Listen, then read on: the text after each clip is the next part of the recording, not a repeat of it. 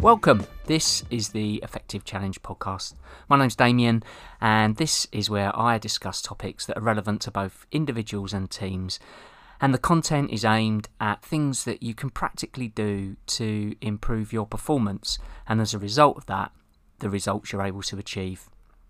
I'm really interested in any comments you got around the content, or perhaps topics you'd like to see covered in future episodes.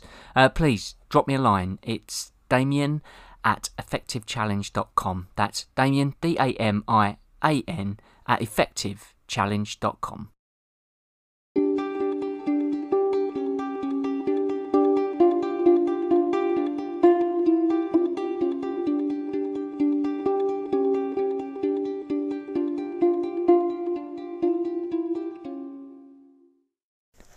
Welcome, Effective Challenge Podcast, episode 19. I hope you're well. Hope things have been uh, going well for you since the last cast. Uh, and thanks for the feedback for those that provided it on that. Uh, all about uh, the importance of defining the work we need to do. What one comment I thought I would share a bit of feedback that I got uh, from one particular individual uh, was around the feeling of of you know, feeling quite guilty of the time spent defining work, and was that something that was common for people? Uh, and I'd say I'd say yes, it is. I'd, I'd say the some of the feedback I get is that that's seen may not be guilt, but seen as a bit of a luxury to to spend a bit of time planning and, and prepping. Uh, now, um, I'd be really interested in other people's thoughts on that. If if if you have similar feelings and and perhaps more importantly, um, ideas about how you've looked to overcome that uh, those feelings. Uh, be it'd be interesting to see to see what people come up with.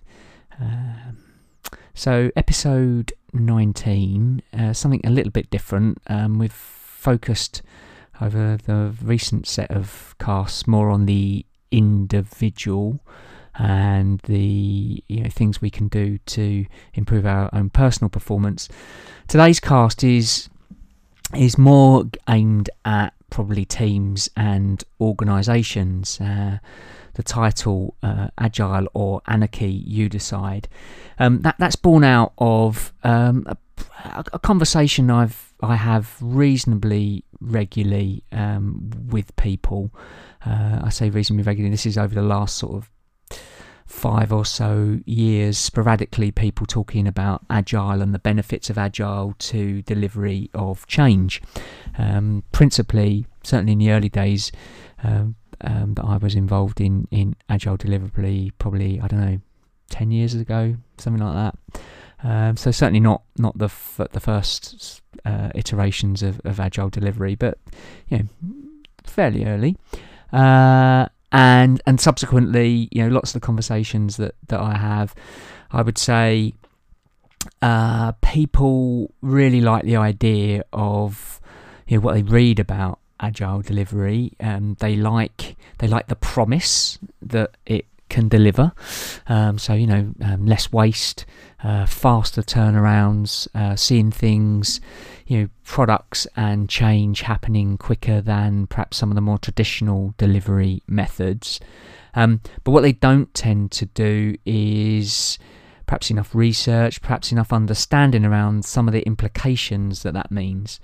And by implications, I mean some of the things that you practically need to do to make agile delivery come to life. I think, you know, certainly what I've observed uh, is is when you don't do that, you can quite quickly find yourself uh, in a place where instead of it being agile delivery, um, it can quite quickly descend into anarchy, and and that can be quite well. It can be you know certainly productivity can can really take a hit, uh, and a lot of the promise that that agile says that it can do uh, quickly diminishes. But perhaps you know from my point of view uh, more importantly it can become quite a quite a frustrating place to operate in uh, for for for all sorts of reasons and for all sorts of, of people. So the the teams that are actually doing delivery very unsure about you know, what they're doing and where it fits in.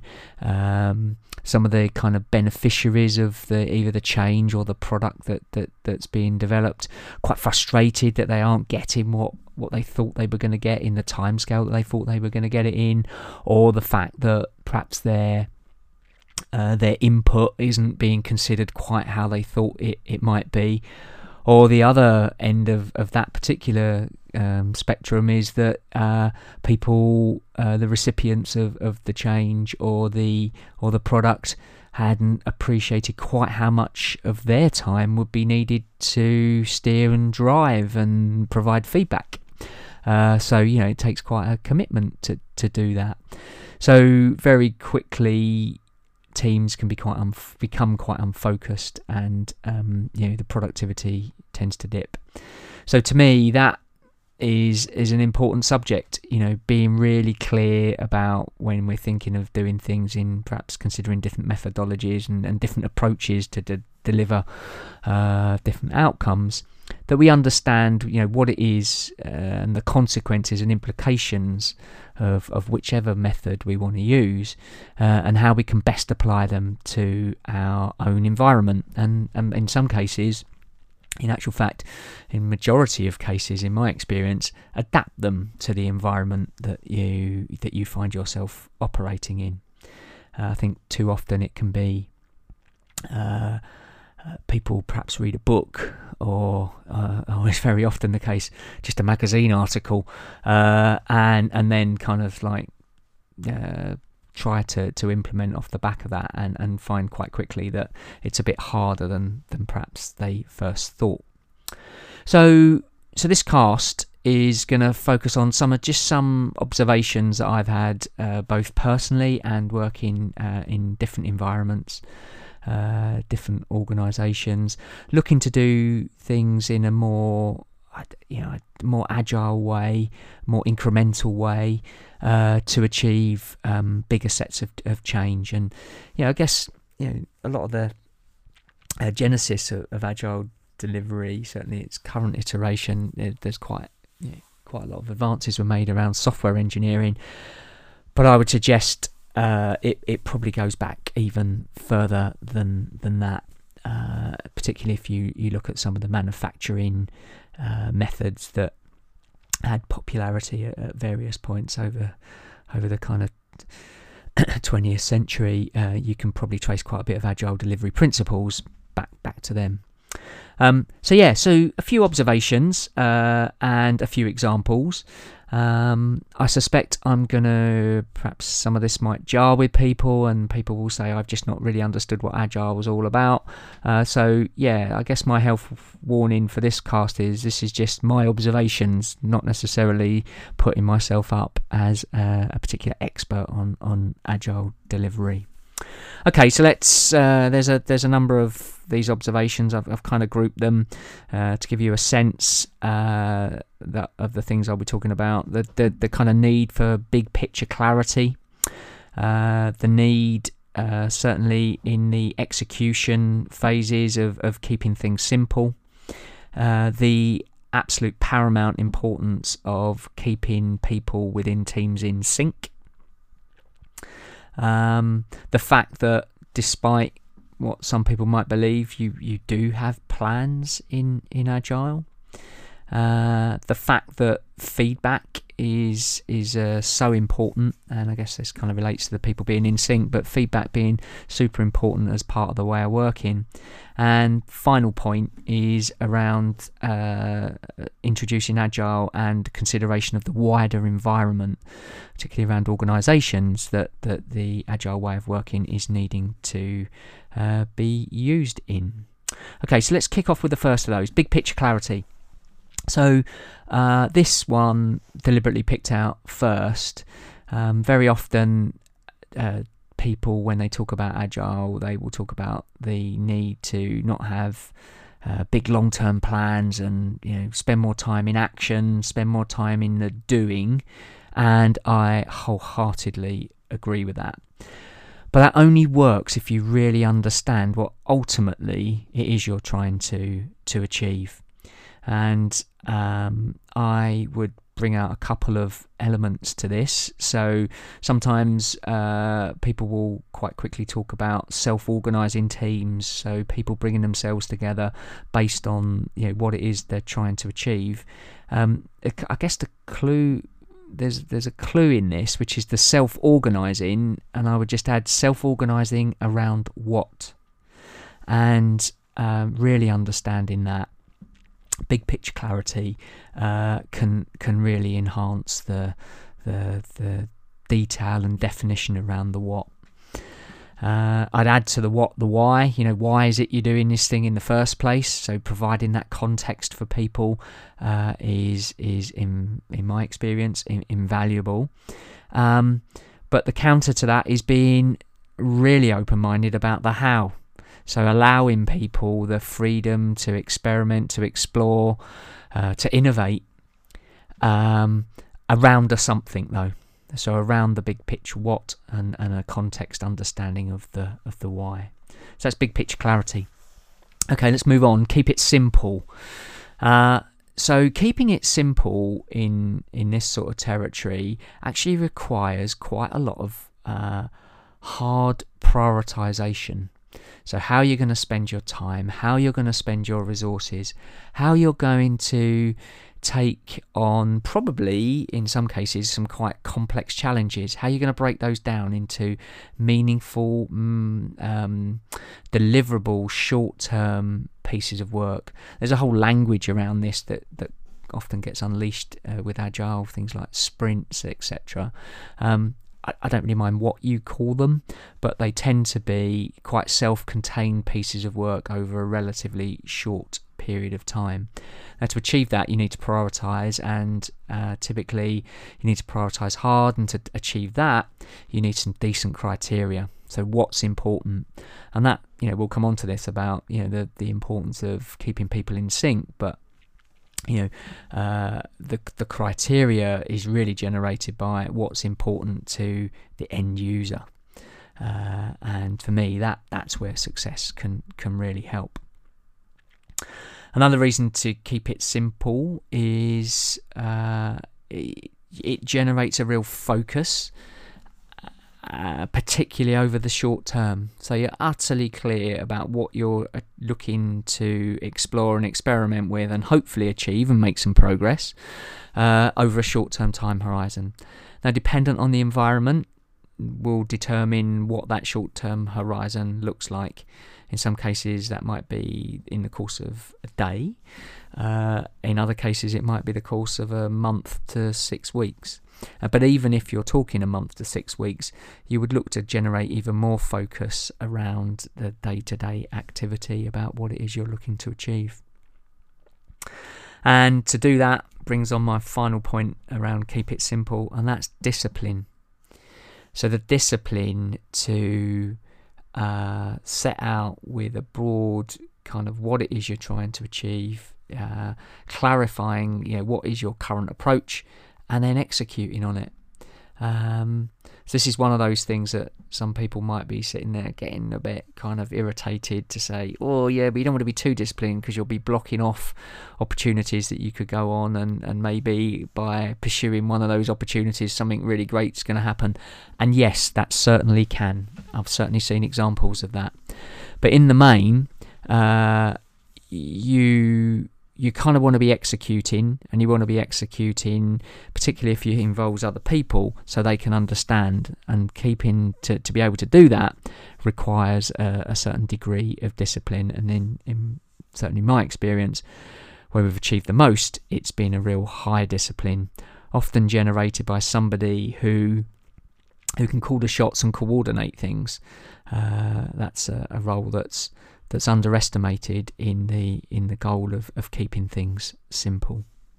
Let's move on. Keeping people in sync. So this is the the near term team and the the kind of bigger team, extended team.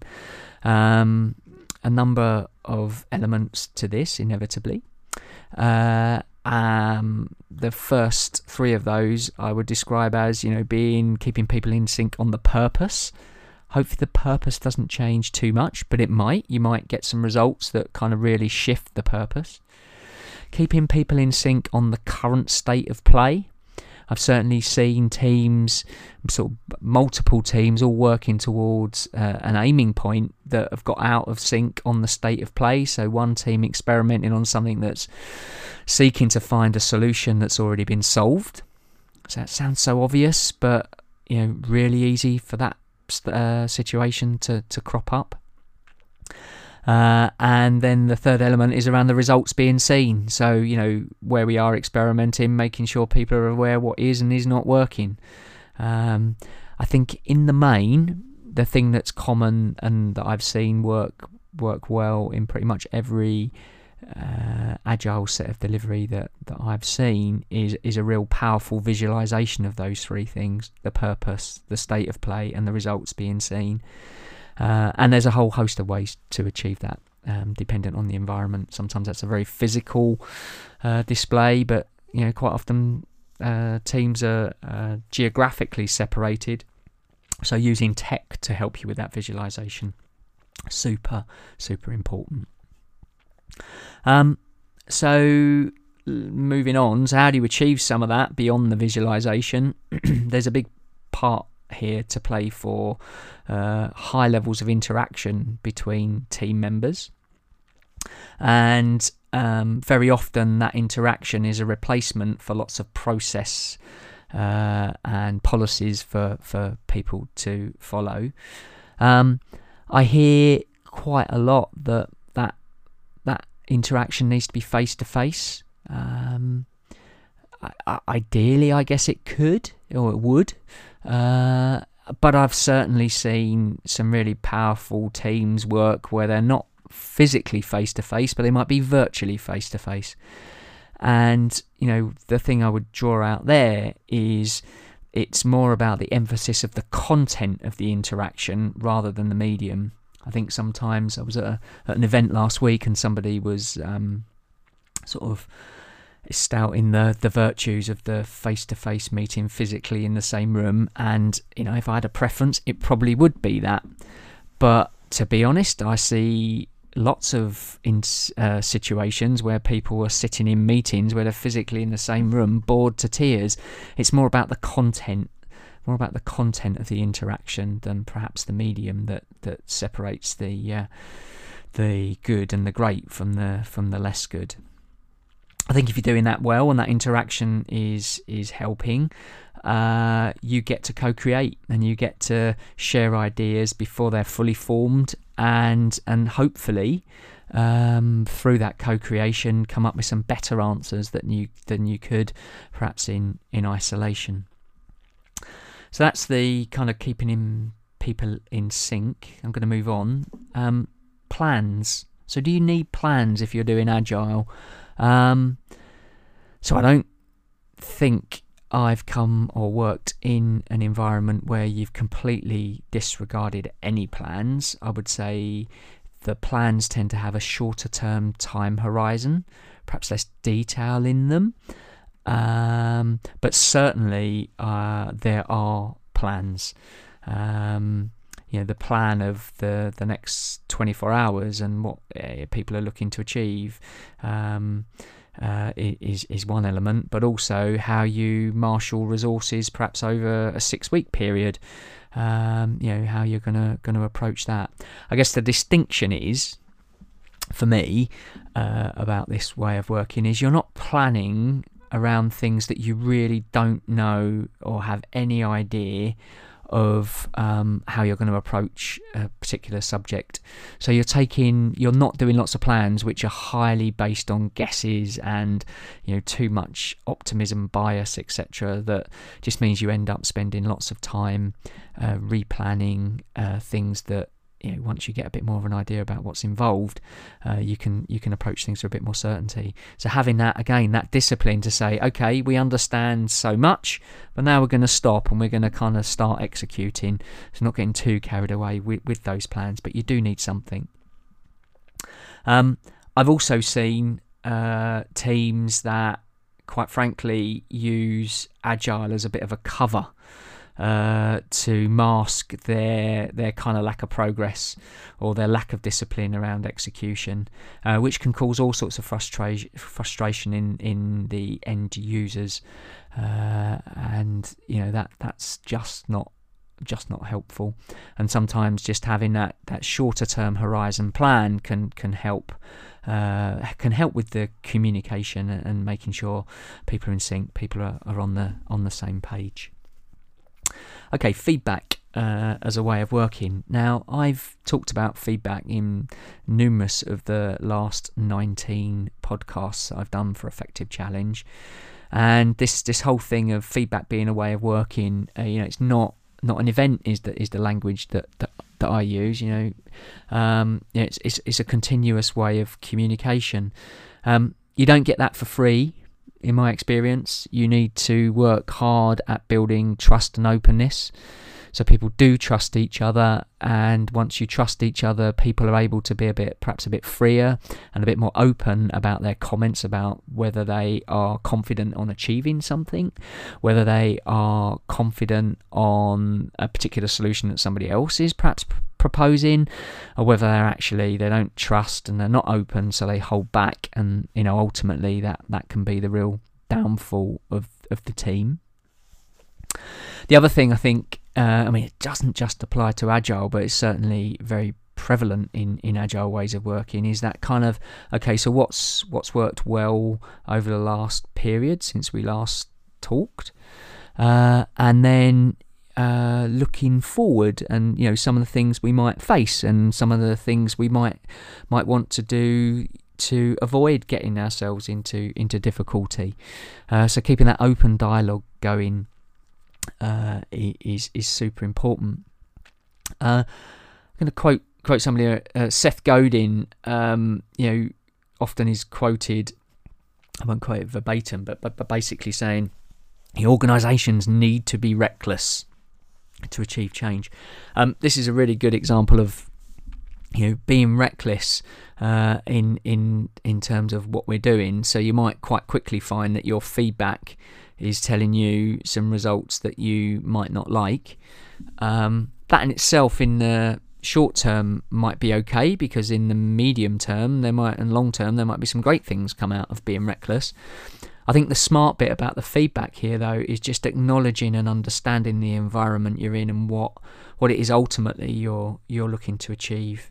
Um, I'll use this example to kind of amplify the point, but you know, I don't want I don't want air traffic control kind of being reckless in the way that they do things. But if I'm in a highly innovative uh, environment that's looking to crack a, a really knotty, challenging problem, may maybe I do want to be a bit reckless and try some things that you know, you know ultimately we we might um, rationalize ourselves away in, into not not not pursuing and, and not doing. I think that's in, that is important so yeah, just just understanding when and and and how it's it's okay to be reckless, and equally when it's not okay. So that's feedback uh, and the the way of working.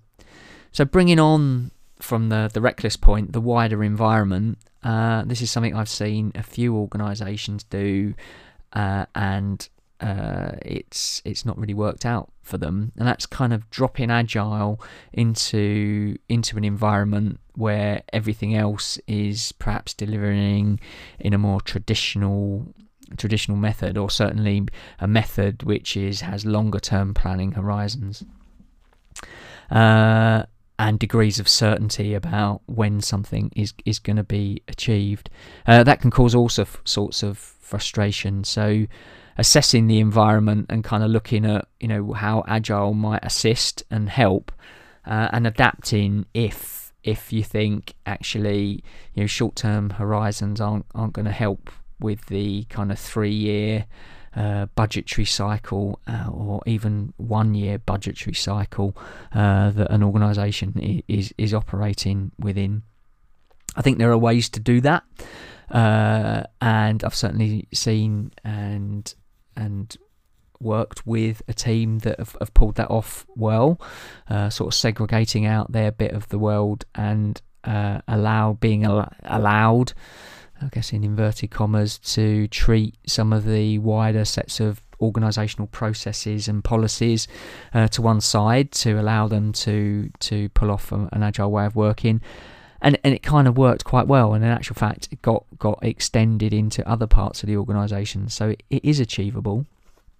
Uh, the final point I would say around this is the wider environment is looking at reward and recognition systems uh, and and how aligned they are to a more agile way of working. Perhaps I would even extend that into perhaps a, a more experimental way of working.